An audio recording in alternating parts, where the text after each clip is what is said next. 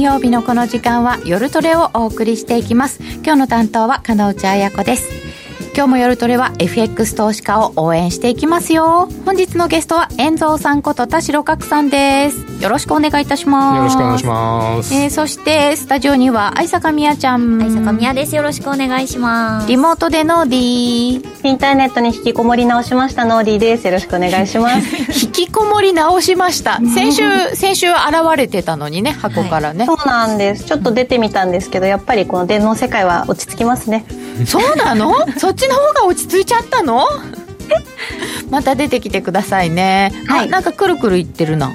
くるくるいってます。すみません。ちょっとえっ、ー、とここでくるくるいってるなって言ってもしょうがない。ラジコがある人はラジコを起動してください。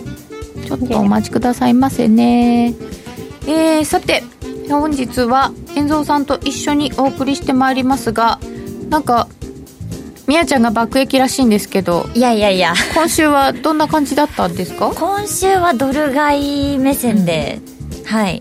ドル円を買ってまして、うん、もうなんか135円の頭がきついなと思ったりとかしてレンジを耐えて耐えてブレイクしたところあよかったって安堵しながら、136円50銭ぐらいのとこですかね。まで持ってましたね。やっぱり今週もドル円だったですか？注目は。でしたね。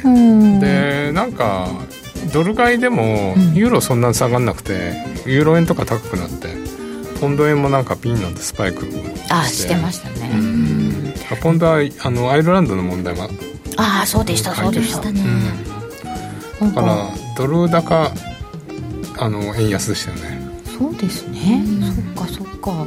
まあユーロも意外と高いのかなみたいな感じ、うん、まあ資料用意しましたけど、はい、ECB もターミナルレートが4%になるんじゃないかみたいな。そこら辺もあったあるんじゃないですかね。金利とか CPI とかその辺のお話を今日も伺っていきたいと思います、はいそれでは皆様、えー、番組チャットの方にご意見ご質問などお寄せください。みんなと一緒にトレード戦略を練りましょうそれでは今夜も夜トレ進めてまいりましょう。この番組は真面目に FX FX プライム by GMO の提供でお送りいたします。四国の皆さん3月25日土曜日に松山市で無料投資セミナージャパンツアーを開催します。ティア LA ホールディングスメディロム、新た、ニューアートホールディングスが IR プレゼン、そして桜井英明さんが新年度株式相場を展望し、注目銘柄を解説します。お申し込み方法はラジオ日経ウェブサイトから、抽選で80名様をご招待。締め切りは3月17日必着です。マネーに対する食わず嫌いありませんか？4U と学ぶ日本経済。お金に関する心配事は山積みだけどどうすればいいかわからない。そんなマネー初心者に向けた30分です。最近気になるあのニュースについて詳しく聞けたりクイズで楽しく経済について勉強します。4U のマネー事情も聞けちゃうかも。ラジオ日経第一。毎週水曜夕方6時から好評放送中。お楽しみに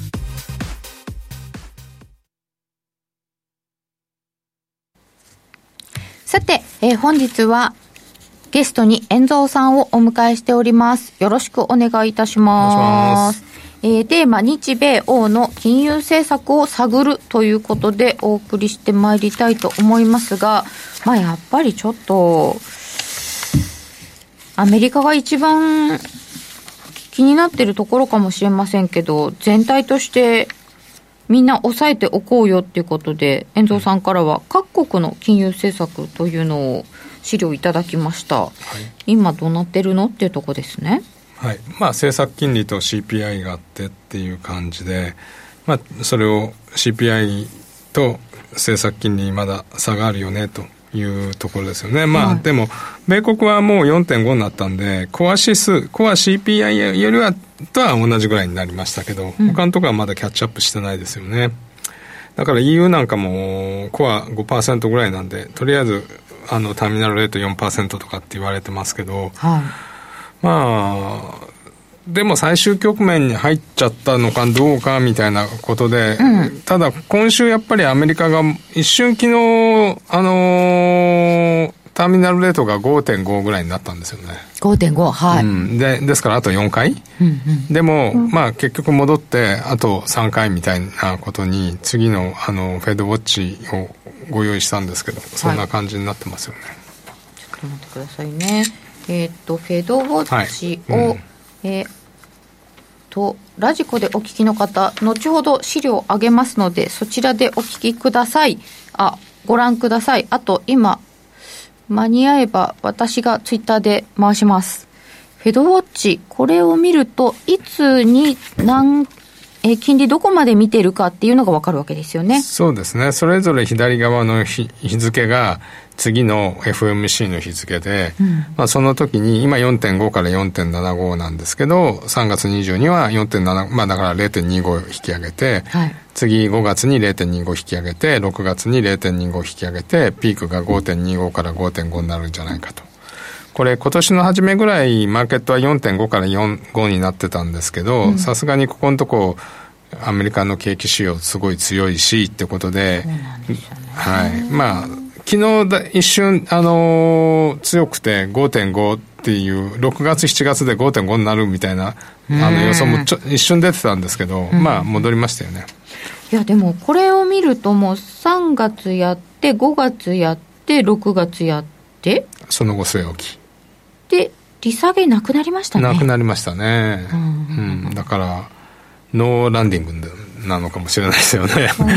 ねえ、うん。もうもう着陸しない。しない。飛びっぱなし、はい。景気いいうん、まあ難しいんですよね。雇用統計なんかが、この前の51.7万改定されると思うんですけど、強いし、あのー今週、あの、消費者信頼感指数って出たじゃないですか。はいあれで一瞬125円の25ぐらいまで落ちた。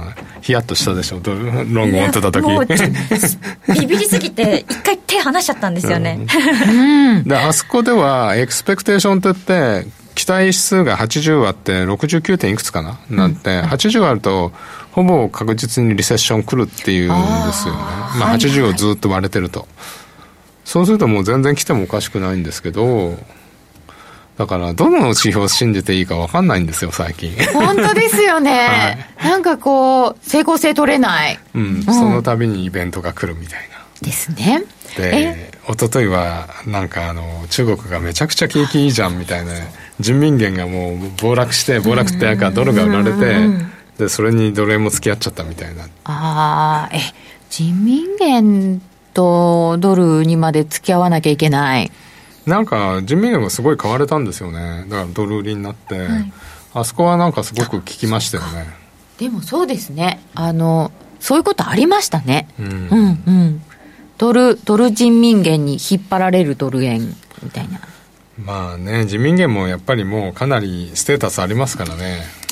いずれなんか人民元が基軸通貨にはならんかもしれないけど、ね、世界中でもっともっと使われるようになると、人民元で原油買うよみたいになっちゃうと大変ですね。いやだってあのパワーはありますよね。そのうう中国が買う原油の量とかを考えるとどうしても買ってほしかったら人民元建てにしてって言われちゃったらうん。怖いですよね、そう、だから、日本もそうなんですよ。輸出と輸入があって、あの、よく円安になると、あの、いいぞって、輸出企業がいいぞって言うんですけど、5割ぐらいはど円建てになってるんですよ、ドル建てじゃなくて。だからあんまり関係ない。あ5割は言ってないかもしれない。6割、それはなぜかっていうと、昔日本が、あの、円が強くて製品も強かった時に、あの、円建てにしてみたいなのがあって。はいうんただ、輸入するのは大体エネルギーじゃないですか。エネルギーとか食料って絶対ドル建てなんで、絶対ドル買わなきゃいけないんで。だから、円安になった時に、まあ、いろいろな今回要素があって、あの、コストが上がっちゃったとかっていうのもあると思うんですけど、それがストレートに、本当、本当であれば、こう、だってさ、原料輸入して、付加価値をつけて輸出するんだから、同じ円安だったら、本来、この輸出の方がプラスになるはずじゃないですか。そうですよね量多いんだから。でもなんないのは、そういうこととか、工場が外に出てっちゃってるとかってあるんで、まあそういうことなんですよ。そうなんですよね きっとねうんあのソニーとかずっと苦労して苦労してもうそれでププラスマイナスゼロぐらいまで持ってきちゃってるので、苦労してもうそれね、1990年代ですよ。そうですよねなんかせ先進的だったから、うん為替はもうニュートラルみたいななってて。で、他の企業も多分ずっとそうやって努力をしてきたんですよね。でもうんまあ輸入産は、あれぐらいですよね。スーパーマリオぐらいですよね。ドルの預金いっぱい持ってるみたいな。あの人はそうですね。持ってますね、ドル資産ね。まあ、しょうがないっちゃしょうがないな。そうすると、原油を輸入してる以上、やっぱり日本はそういう意味では辛いですよね。ドル建てなんだからっていう。まあ、特にひどかったのは去年のあの貿易赤字ってどのぐらいあったと思います？貿易サービス収支っていうんですけどうーん、どんだけあったんですか？20兆円マイナスなんですよ、20兆円。で、ピンとこない、もう。うんまあ豆腐じゃねえんだよって感じですよねそう20兆みたいな 豆腐 それ結構いっぱい麻婆豆腐作れる。で今今までは、まあ、34兆円ぐらいの赤字で、あのー第一次所得収支っていうのが、あのー外に400兆円ぐらい投資してるんで、それの利金と配当金で、毎年25兆ぐらいあの入ってきてたんで。プラマイ20兆円ぐらいだったんですけど、それが去年は20兆貿易収支が赤字だったんですけど、まあ、第一次所得収支も35兆円黒字で、まあ、15兆ぐらいにちょっと減ったんですけど、まあ、とにかく貿易と、あと、インバウンドがあると、あの、5兆円ぐらい外人が消費するんで、5兆分ぐらいまた、あの、赤字が減るんだけど、そうですね。ううんん、それがなかったから、輸出になるんですよね。そうそう、あれ輸出と同じなんですよ。だから、あ20本来20兆日本で使えるのにそれが産油国に行っちゃうっていうのはやっぱり良くないよねっていうあそうですね。え、でもだからそういう理由を、まあちょっと長期的な話になるかもしれないですけど、考えると、原油があのままガンガンガンガン100何ドルとかになっちゃったら大変だったけど、今一旦落ち着いてるっていうのは、円安要素はちょっと減ったってことですよね。まあそうなんですけど払う分はむか110円ぐらいまでは円高になればもっといいんですけど、そうじゃないから103 140円ってやっぱり円安じゃないですか、多分日本の企業相当あの勝てるっていうかああ、そうですよね。さすがに140円で勝てない輸出企業はないでしょ？いや、そら、うーん、そうですよね。じゃあそれ、それじゃないところは、携帯電話とかはもうなんか別の問題ですもんね。そうなんですよね。で、インバウンドがまたちょっと戻ってきたので、はい。この分はじゃあ、少し、輸出が増える。輸出が増えるっていうかサービス収支ってやつが、あのー赤字が5兆円ぐらいあるんで、それがななくなる。なくなる。うん。うんなくならないかもしれないけど減る。減る、うん。減る。うん。いや、なんかそこら辺に行くと、本当にあの、海外の方増えてて、うん、増えてますよね。増えてますよね。中国人の人がメインランドチャイナがいないのに、うん。これだけ多いってことはメインランドチャイナが来たらまたあのちょっとねホテルすごい高いらしいですね、昨日なんかアパが3万円とか言ってみんな怒,、怒ってましたよ。それは起こるかも。あそこがでも一番あの過激に上がりますよね。ダイナミックプライシングとか言っちゃって。ねこう、はい、変動しますよね、アパがそれだけ高いのか、みたいなのは言われるかもしれないけども、まあそんなこんなで円安要因っていうのもいろいろあるわけですが、えっ、と、元に戻って、フェドウォッチを見ると、うんどうやら、えー、5.25から5.5ぐらいまでは上がるよね、っていう予あ想。そうですねこれ、どうなんですか？この後、雇用統計とか見ていくと、来週の雇用統計とか見ていくと、またその都度動くんですよね。うん、だから CP、あのー新規失業保険申請件数が昨日もあったんですけど、19万人なんですよね。で、これ、普通僕がなんかやってた時って25万人とか28万人とか23万人ぐらいで、20万割ってずっと推移するって見たことないぐらいなんですよ。ああ、それだけ少ない。うん、でアメリカって人口がガンガン増えてるじゃないですかで何もしなくてもこう移民が来るから、た労働者っていうか、何百万人ずつ毎年増えてるんでその母数も失業保険も失業率が低くてもああ、そっか。増えるはずじゃないですか申請件数自体は。が自体は、うんうんうん失業率が下がってても増えるはず数は増える。うんはい。でもへガンガン減って減るって不思議だなこの数字みたいな、そんだけだから労働環境はいいってことですよね。うん、需給逼迫中？まだ、で、ね、前回51万人だったし。あれはちょっと強すぎましたよね。なんか、季節調整うまくできてない説っていうのがありますよね。でも、この失業保険のが減ってるのを見ると、首切りって、まあ、あの、あの、はい、また、あの、ちょっと、あの、首切りじゃないですよね。人員削減ですよね。あの、不適切な発言になっちゃうから。人員削減がね。人員削減が。ま、あの、ハイテク企業って、うん、あの、金いっぱいもらえるけど人数少ないじゃないですか。少なくてもいい。だからに人数的にはそんなにね、うん、カウントされないんじゃないですか。はあ。なんかでも、G、GM がなんか何百人何千人バーンって切るとかっていうのとはちょっと違うじゃないですか、うん、ハイテク企業は。まあ今一斉にやってるから多いけど。あそう。募集団が少ないから。うん。製造業とか商業の方が圧倒的に多いでしょ？その働いてる人は。あそうですね。確かに、うん。もう結構、ハイテク系以外にも広がってきちゃいましたよね、GM が今週出してましたでしょ。出してましたし、うん、まあ、金融も、シティもあの世界的に削減するとか言ってますよね。うん。とはいえですかね、うん、それでも新規失業保険申請件数が少ない。なんでなんでしょうね。ね、うん、来週、ジョルトも出てくるんですよね。ジョルトも出てくる。ジョルトもね、でもね、他のなんかあの、なんていうのかな、えー、人材、こう、紹介会社の統計を見ると、結構下がってるらしいんですよ。その、そうそう、最近話題なんですよ。インディード。そうそう。あの、ウォール・ストリート・ジャーナルかなんかの記事だったんですけど、インディードがすっごい下がってるんですよね。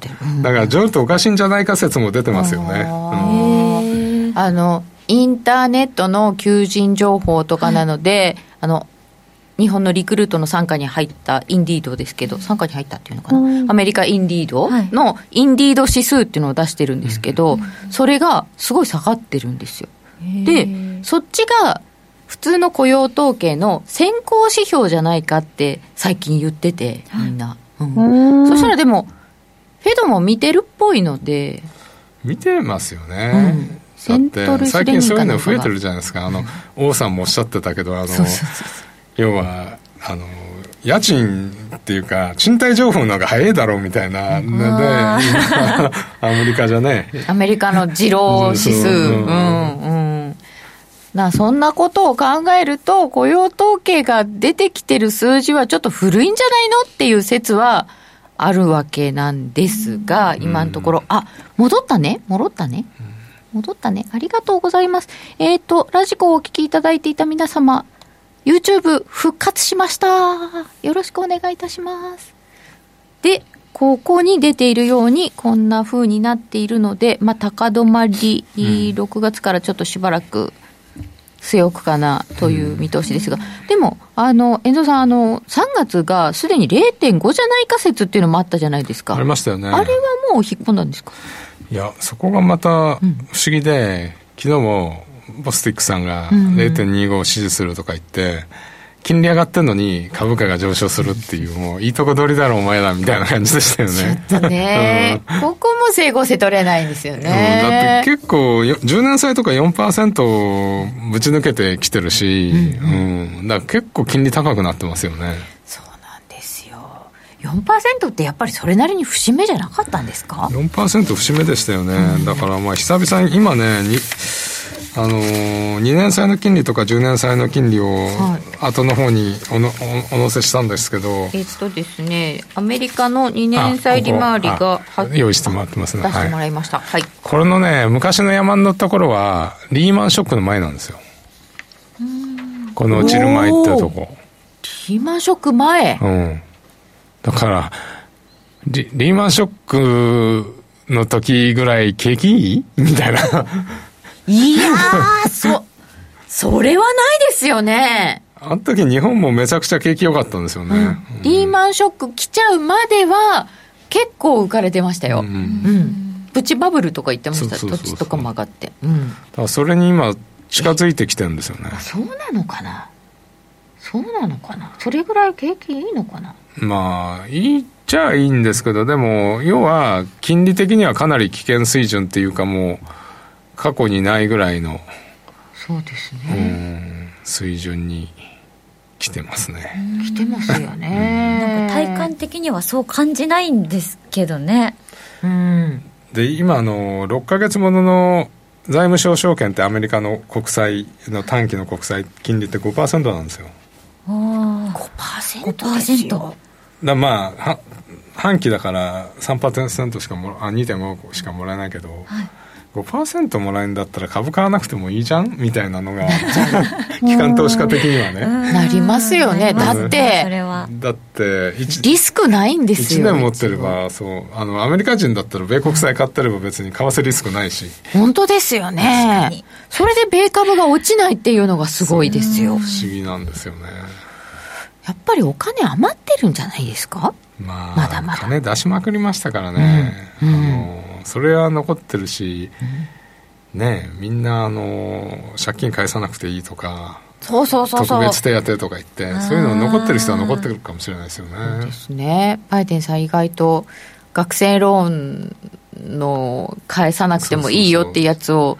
そしたらみんながねあのロビンフット行っちゃうから。ああね。あとあの某大手証券の K さんが言ってたんですけど2月は米国はか税金還付の月なんですって。ね。それが5月まで続くんで2月は株上がるぞとその方はあのおっしゃってました。いつもあの還付金があるからアメリカの個人投資家は今株買う余裕があるよっていう話は。でで5月まで行って Sell in May なんでしょ？あそうそうそうそう、うん。4月15までだったかな？確定申告みたいなのをするのがアメリカは、ですよね、うん。みたいですね。その頃までがこう、うん。還付の時期。還付してみんな還付戻ってきたら株買うみたいなのがアメリカ人の割と習性というか、すごいですよね、はでこれが2年なんですけど10年もすごい高いんですよね、でもこうやって高い4%久々に突破してきて、4%ですよ。いやなかなか急な上がり方ですね。うん、でやっぱり長期の金利って潜在成長率にこう寄せてくっていうのでえアメリカの成長率よ潜在成長率4%もあったっけみたいな感じでだからこれこれは完全にやっぱり金利が高いんですよね。そうですね、そうですよね。え潜在成長率2%だと上乗せ2%ってことですか、ですよね。ちょっと乗せすぎ？うんまあそうですね。そのうちこれはやっぱり効いてくるんでしょうね。うーん。でドイツもはいその次ドイツなんですけど、ドイツ？ドイツもリーマンショック前ぐらいみたいな高いっていう。これはあのアメリカよりもその前がえっ、とだからまあマイナスでしたからね。前とかも低いのに、あそうですよね。絶対水準はまだ 2. 点これいくつだっけ？あの2点いくつなんですけどあのそのレベルはやっぱりリーマンショック前の。すごい上がり方してる、こんなに急に上がってるのはやっぱり欧州も天然ガスとかなんとかかんとかで物価上がっちゃって大変ですってことですか、まあ3%までもうすでにうん、ECB が利上げしてますよね。で今ターミナルレートが4%になるんじゃないかって言われてるんで、それを先取りしてますよね。でえっと先週かな？あ今週か。フランススペインとあとドイツもみんな CPI が高かったんで、まあ、これでユーロが強かったですよね。強かったですよ強ねかったです、ここユーロドルちょっとあれですよね、はい。ドル持ってたみやちゃんとしては。いやでもドル円だったからよかったんですそうです。クロス円になって結局ドル円も上がってうんっていう感じなんで、そうです。あのもしドルストレート持ってたら、はい。死んでましたね。結構動いたもんね。動きましたね、あのユーロもポンドもなんか強くて、ポンポンドもいったもんね。ポンドもはい動きましたし、まあポンドはねあのあれがあの北アイ北アイルランドのはい。あれがね一応解決？解決に向かうみたいな。解決って言ってもなんか、こう北今まで北アイルあイングランドから北アイルランドに物が来るときに、あのここで通関しなきゃいけないって言ったのを北アイルランドにも仕分けして北アイルランドに残るものは通関がいらなくなってそこから EU 圏に行くのだけ通関手続きをしようって言って、えそんなこと最初からやればいいじゃんとかっていうかさ、え、たったそれだけみたいなさ、それでそんなに揉めてたのみたいな、思いません、うん、だってアマゾンの工場なんてこう自動的にこう仕分けしてくれるんでしょ？まあそうですね。そうか。そえ、それで、え、それであんなに動いたんですか？うん。で、あとね、もう一つはなんか、あの、EU 裁判所が、その、北アイルランドの問題に、こう、関与する比率を下げるみたいな、まあ、それもあったみたいなんですけど、でも、なんか合意したとか言って、この握手してんのを見て、えこの内容みたいな。写真のインパクトはすごいあったんですけど、うん、内容はなんかちょっとあ薄いかなっていう感じまだ決まってないこといっぱいあるんだよね、はい、そうなんです。それでそれであんなに嬉しそうだったのか分かんないな。あそこの問題はいつまでたっても。まあでも昔ね北アイルランドの問題ってやっぱりいっぱい人が亡くなったし、90年代はよくあの地下鉄に爆弾予告ですとか言って銀行のディーラーとかブローカーが来なくてちょっとロンドンしばらく今日は休みですみたいな。ええー、2時間ぐらい遅れますみたいなよくありましたよ。よくですか、うん、月1ぐらいあった。そんな頻繁にあるんですか、まあ、2か月に1回ぐらい。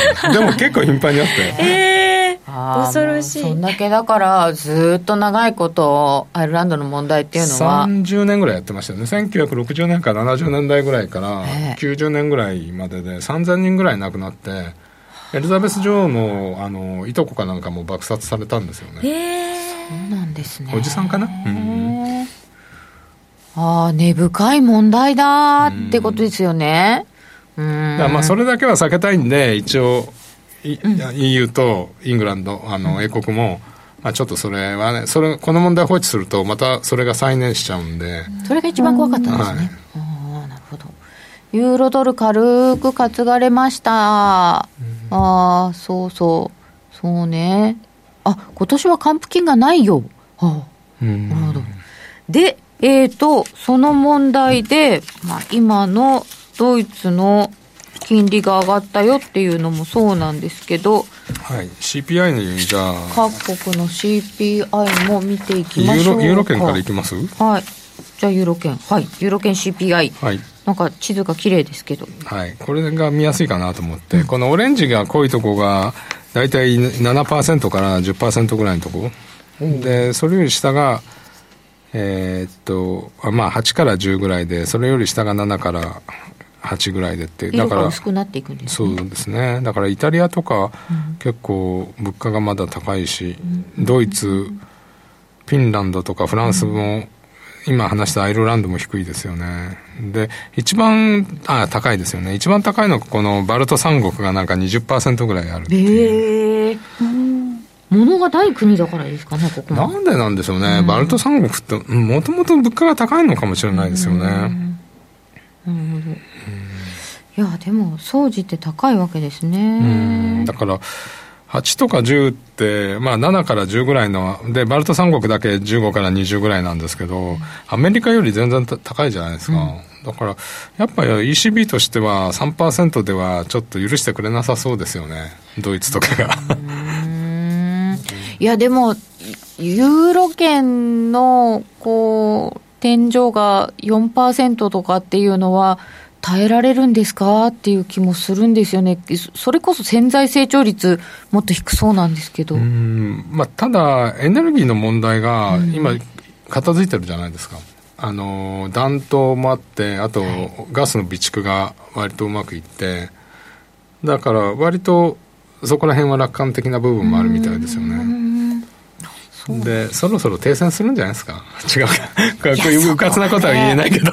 いやそうあってほしいんですけどね、うん、なんかいろんな説出てますでしょ？この間バイデンさんが言って。そう。あれその後王毅さんが言ってとかね、うん。うんあれを見てなんかあうわままた長引くんだって思った人とこれは停戦に向けてたなっていう人が、ね、いますよね。いました、どっちどうなの？って一番分かんないのその辺ですか、ね、だからお互い結構アメリカも選挙があるし、うんうんうん、ロシアも選挙があるんですよ。大統領選挙来年、で9月か10月はモスクワ市長選統一地方選挙があるんでちょっとプーチンとしてもこのまま大統領選に突入はなんか結果が出せないまま突入するとでしょ？でバイデンさんも来年大統領選挙でしょ？だからお互いちょっとそろそろ結果を出すか、うん、あのなんか和平ぶちかますかっていう機運があってもおかしくないですよね、ああ政治日程ですか、はい、そうですよね。このまんまこんだけ人が亡くなり続けて、うん、なんかこれ目を外に向けるとかじゃなくなっちゃってますよね、うん、うん、物価高にもなりましたし。そうですよね、そうか。ちょっとそういうふうに動いてってくれるとねこの手の思惑は何とも言えないよね、難しいよね,、まあ、実際ねウクライナで戦ってる人たちのことを考えると、うん、でもなんですけどね。本当ですね、うん、落としどころをどうするか難しい。本当にね、うん、なんか妥協妥協ですよね。結局どっかで妥協しないと、うん、あの戦いで決着つけるしかなくなるじゃないですか戦いで決着つけるっつってもね、なんかこう、今の時代の国と国が、どうやって決着つけるのってことになっちゃいますもんね。うん、なんか昔、ヨーロッパでは、あの、戦争とかって、結構、ある程度まで貴族だけがこう、実権を握っていた時期って、ある程度で戦争が収まってたって言いますよね。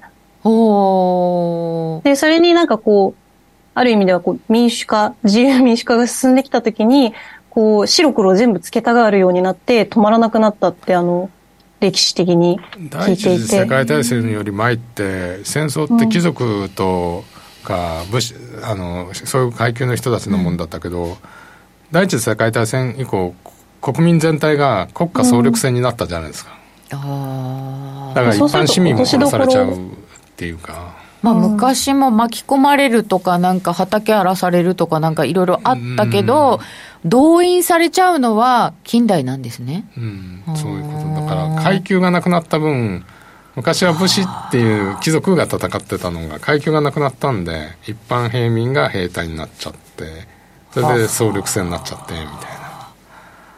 難しいですね、うん、階級があった時の方がそういう意味では日本の戦国時代もそうじゃないですか、まあ、あの農民も動員されたけど基本は武士が戦ってて。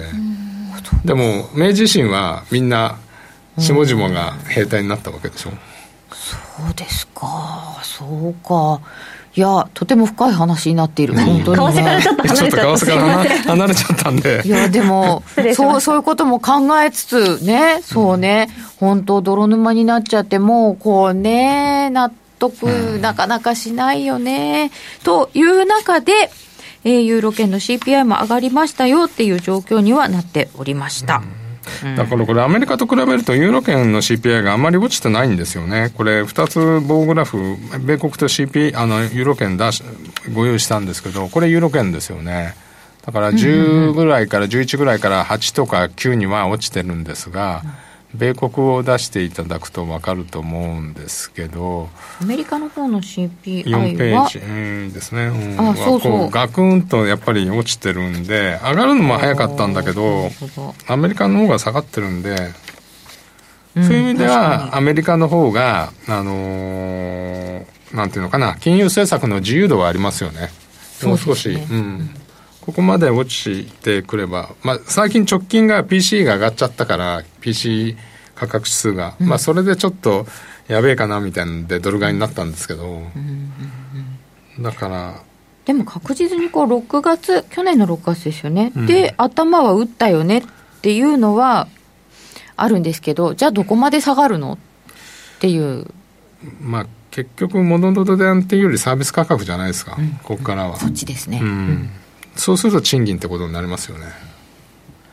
さっきの話ですね。やっぱり労働が。労働が。また戻ってきた。うんここら辺が難しいところになりますね。じゃあじゃあじゃああ妥協したら欧州通貨爆上げかな。そう。この後はじゃあ通貨どうなるんでしょうっていうところを伺っていきたいと思います。CM の後も遠藤さんにお話を伺います FX や商品 CFD を始めるなら FX プライム by GMO 米ドル円などはもちろん、原油や金も人気のスマホアプリで瞬時に取引。トレードに役立つ分析情報やセミナーに加えて、お得なキャンペーンも随時開催。最大10万円をキャッシュバックする新規口座開設プログラムを実施中です。FX も商品 CFD も、そして自動売買やバイナリーオプションも、やっぱりプライムで決まり。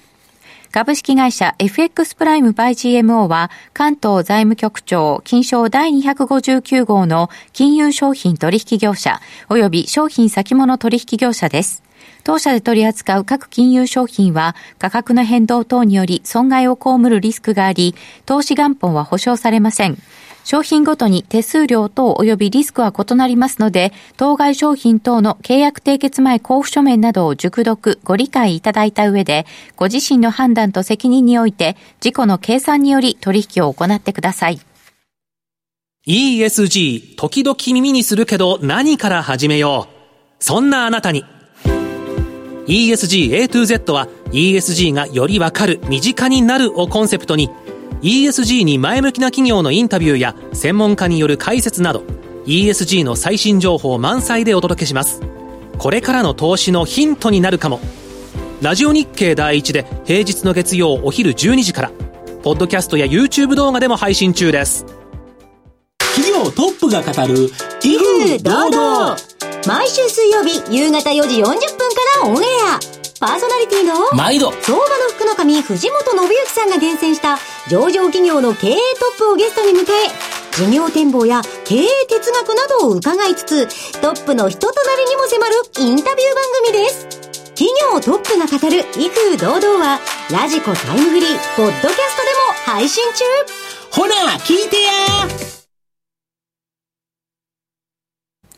引き続き、遠蔵さんにお話を伺ってまいります。ここでノーディーにも今週の結果などを聞いてみようかな。ノーディーは今週どうだったの？今週、私も、あの、みやちゃんと一緒でドルロング目線だったんですけど、けど、かなりやられまして、なのでみやちゃんすごいなと思っていて、あの、握力が足りず、あの、136円ドル円とか割っちゃったところで、もう怖って思って手離しちゃったりとかを続けてやられる。で、うまいところでもうポジション取るの怖くなって入れない。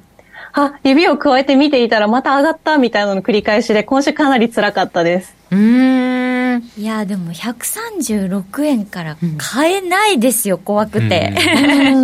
ちょっとね。しかも、割れちゃったりとかしてるんで、一回。そう、買えないけど、でも怖くて買えないけど、もうここは目つぶって買わなきゃって思って、ちょっと利が乗るんですけど、そうすると、ドル円なんか強いしって思って、あの、欲が出ちゃって、で、あれよあれよと、あの、損が出て、どうしたもんかなっていう今週でした。だから、みやちゃんすごいなと思って聞いてました。いやー、でも、本当にレンジの時は、心がくじけそうになりました。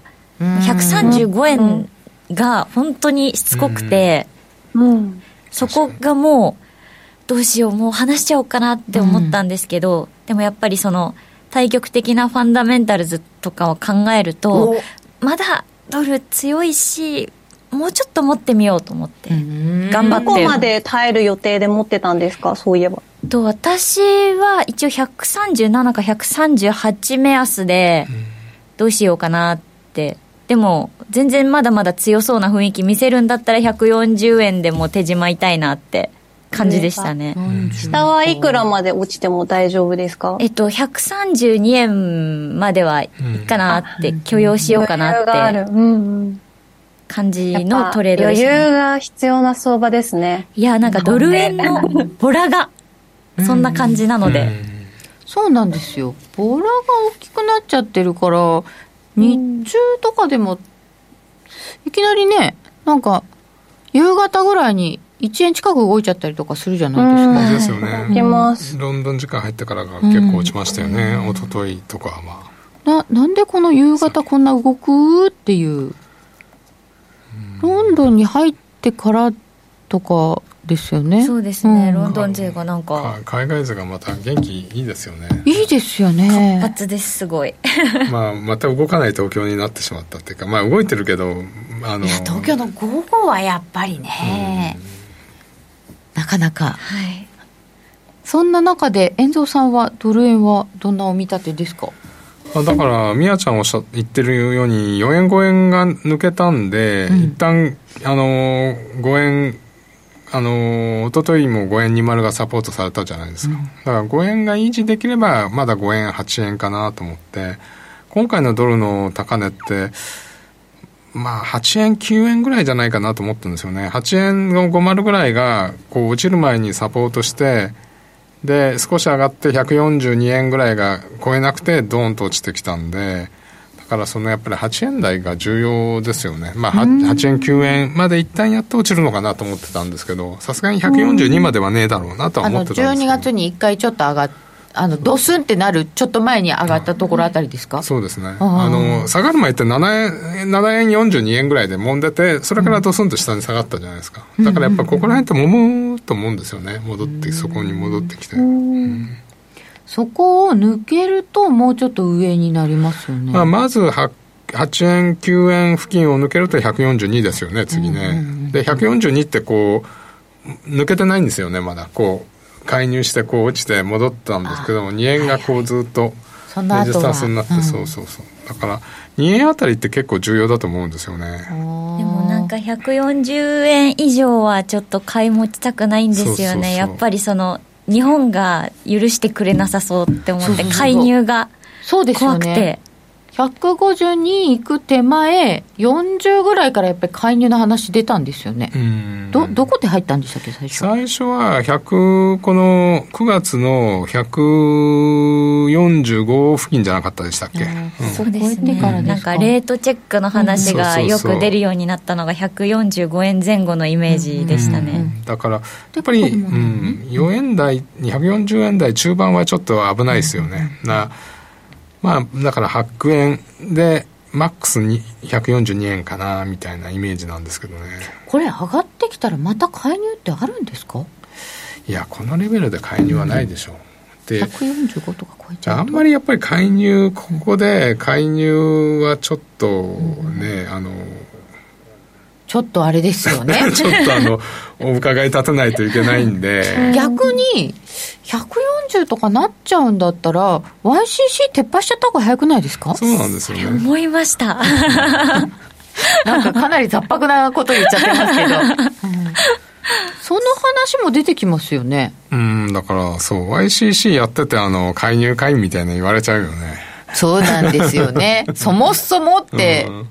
えこれあそうそう。だななので思い出しましたが3月にもう一回日銀黒田さんの最後の会合があるんですけど。S q の日ね。あそうなんですよ。雇用統計もありますね。そうなんですよ。何なのとかみたいな。胃もたれしますね。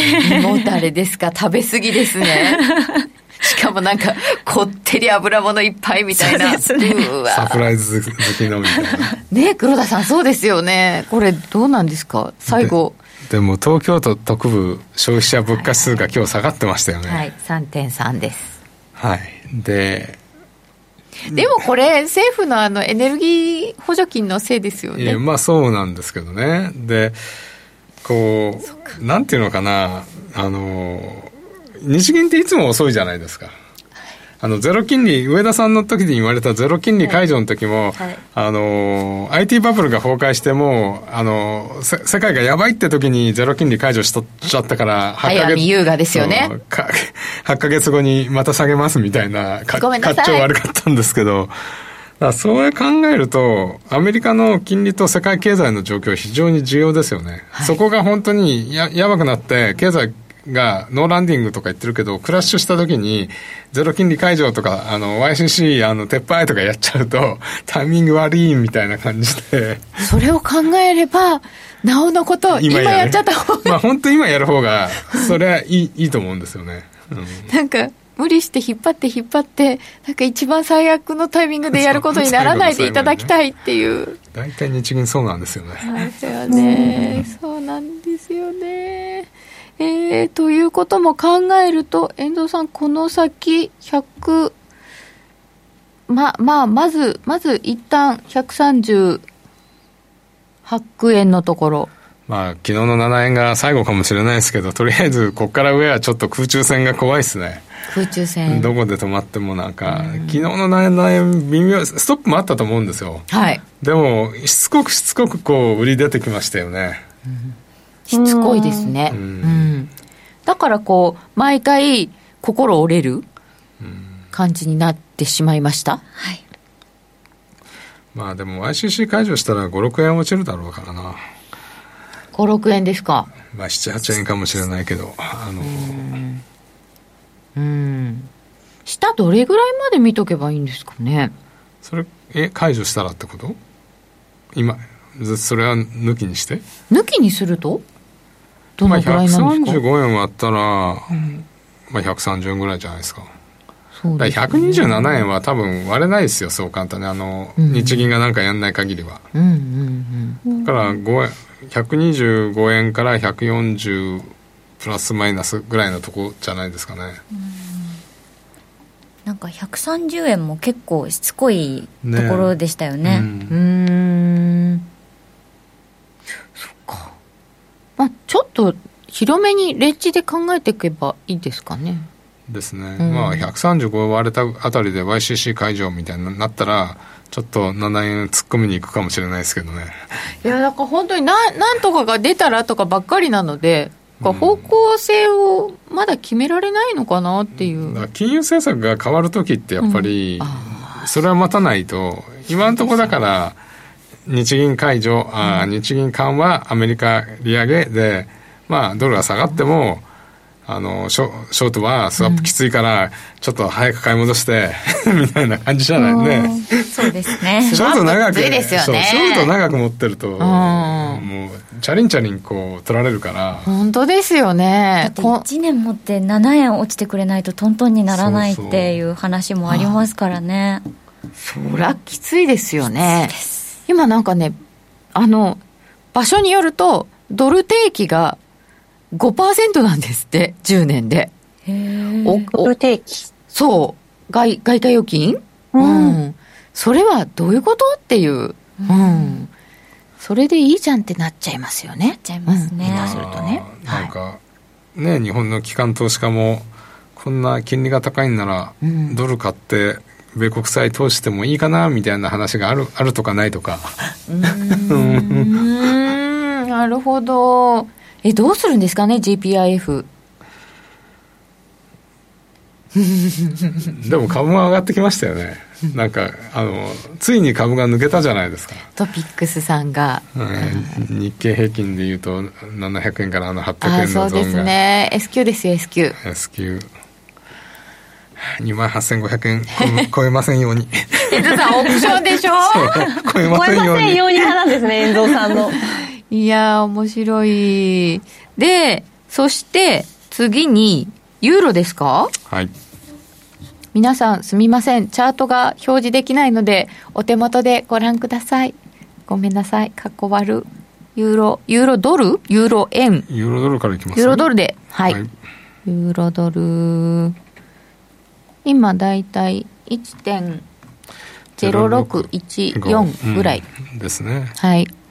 どうもこの、冷やしてみればいいですか？ですね。はい。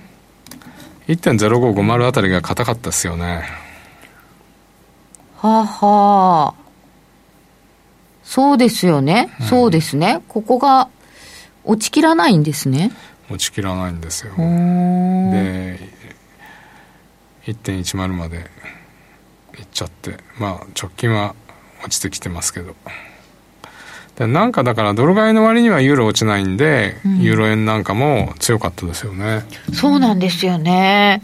え、ドルが強いんでしょ？ドル買いなんでしょ？っていう割に、ユーロドルそんなでもないから。そうなんですよねなんか通貨強弱とか見てると、うんやっぱりそのドルと円が弱いけど円の方が弱いみたいな、弱いっ子競争？そうですね。弱いっ子競争みたいな感じになってる風には見えますよね。やっぱ欧州通貨強っていううん、一時のドル一強から考えちゃうと、う全然違うんだなっていう。全然違いますね、本とユユーロもだから結局今までこう利上げ利上げって言ってターミナルレートがどうとかって言ってたのがアメリカ中心だったのがあれ？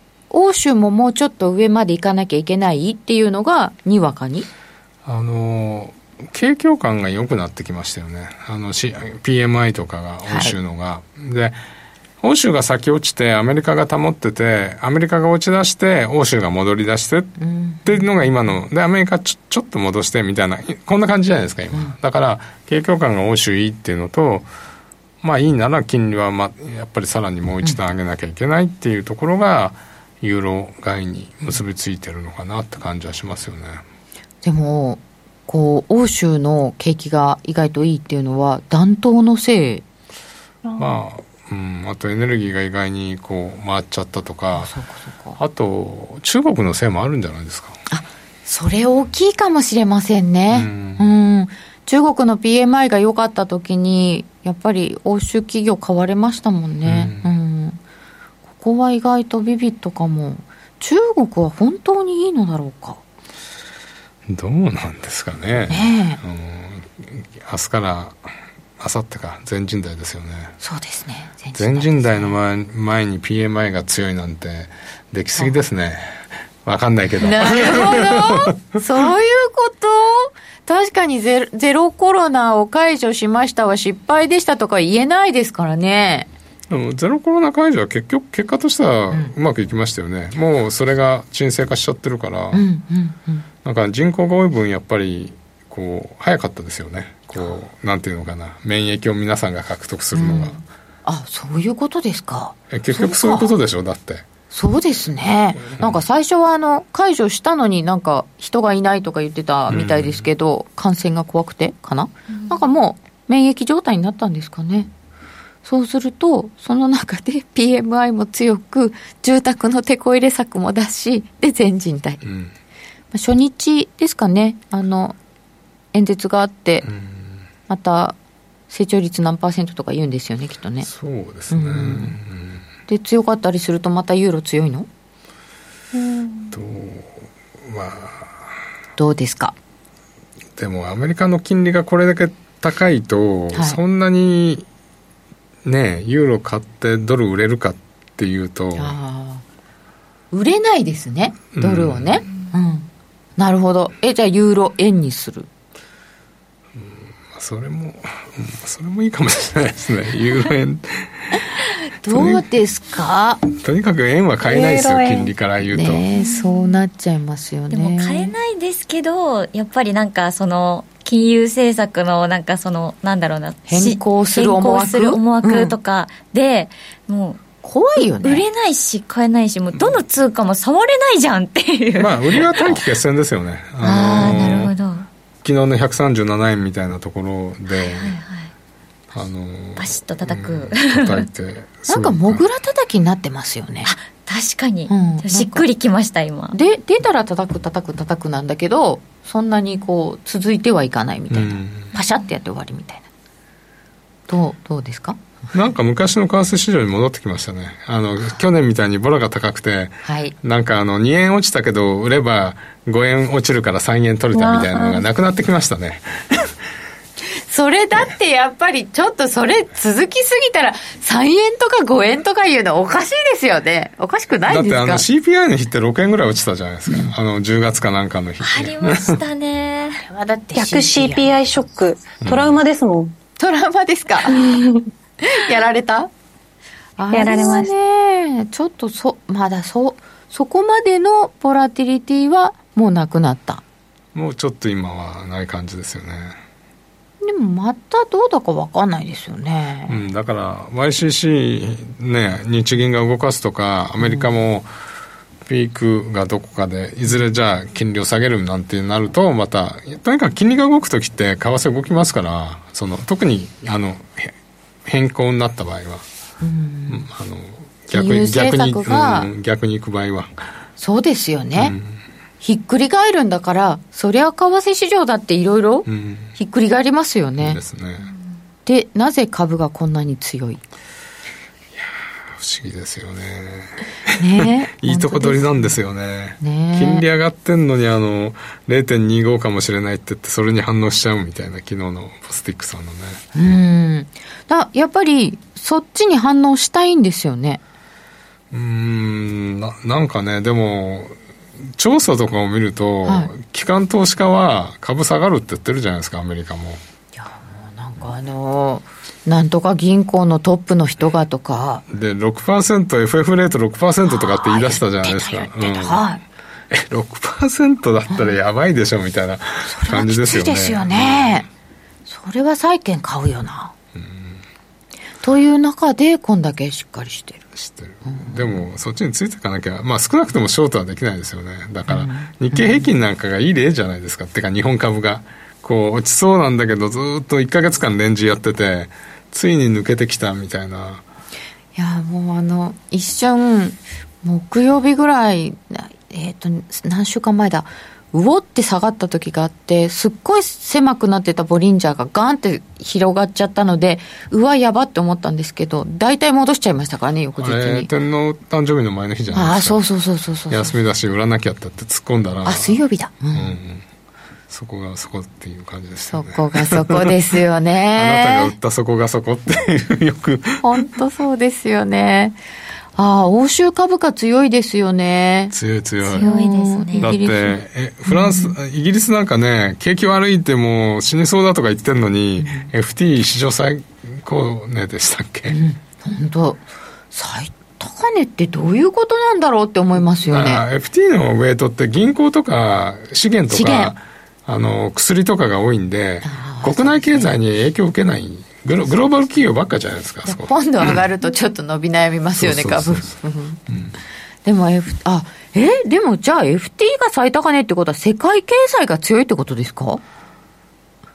のはずですよね。そうですねグローバル企業が強い、まあ、一部のグローバル企業ですけどね。うんうん、確かに。でも、資源が強いっていうのが、ああ、なるほどなっていう感じはしますね。あれ、去年 FT って先進国の中で一番落ちなかったんじゃないんでしたっけ？マイナス8%ぐらいだけど、先進国の中では一番落ちなかった、うん、指数は。そうですね。そうですね。まあ、構成比率とかはあるかもしれないですけど、うん、でも欧州強いなえーっと、YCC 変更しても0.25上げる程度となれば、VS フェド、これからまだ1.5程度上げるとなれば、変わらない。変わらない？ドルも高金利通貨。本当そうなりましたよね。YCC 爆弾。うん。期待がありますよね。うん。オージーも底練り始めましたかな？オージーですか。オージーですかだ中国が動くんだったらオージーですかと思ったらそうでもなかった？まあそうですよね。普通、連動から言うと、5ドル。5ドルもちょっと見ておりおきます5ドルはでも結構落ちましたね。0点。ねそうですよね、5ドルが意外に素直にいかない。うん結構落ちました。2月の頭から見ると。資源落ちてるからですかね。そうなんですよね、うん。なんか中国がいいとかなんとか言ってて意外と非鉄が落ちたりとかしてこれも合ってない。でも中国と手打ちしましたよね。あそうそうそうオーストラリアは何だったんですかね？やっぱり、そっちの方が。まあ何かと大人の、対応ですか大人のね対応で。ああドイツイギリス軍需産業じゃないですか？ああなるほど。それもありますかね。軍需産業ね。あるかもしれないですよね。あなんかイギリスで爆弾テロみたいのありましたっていう方とかあーイギリスがストだらけですとかいろいろいただいてます、ありがとうございます、この番組は真面目に FXFX プライム by GMO の提供でお送りいたしました。この後は YouTube 延長配信でよろしければお楽しみください。ラジオの前の皆さんまた来週。それでは皆さんありがとうございました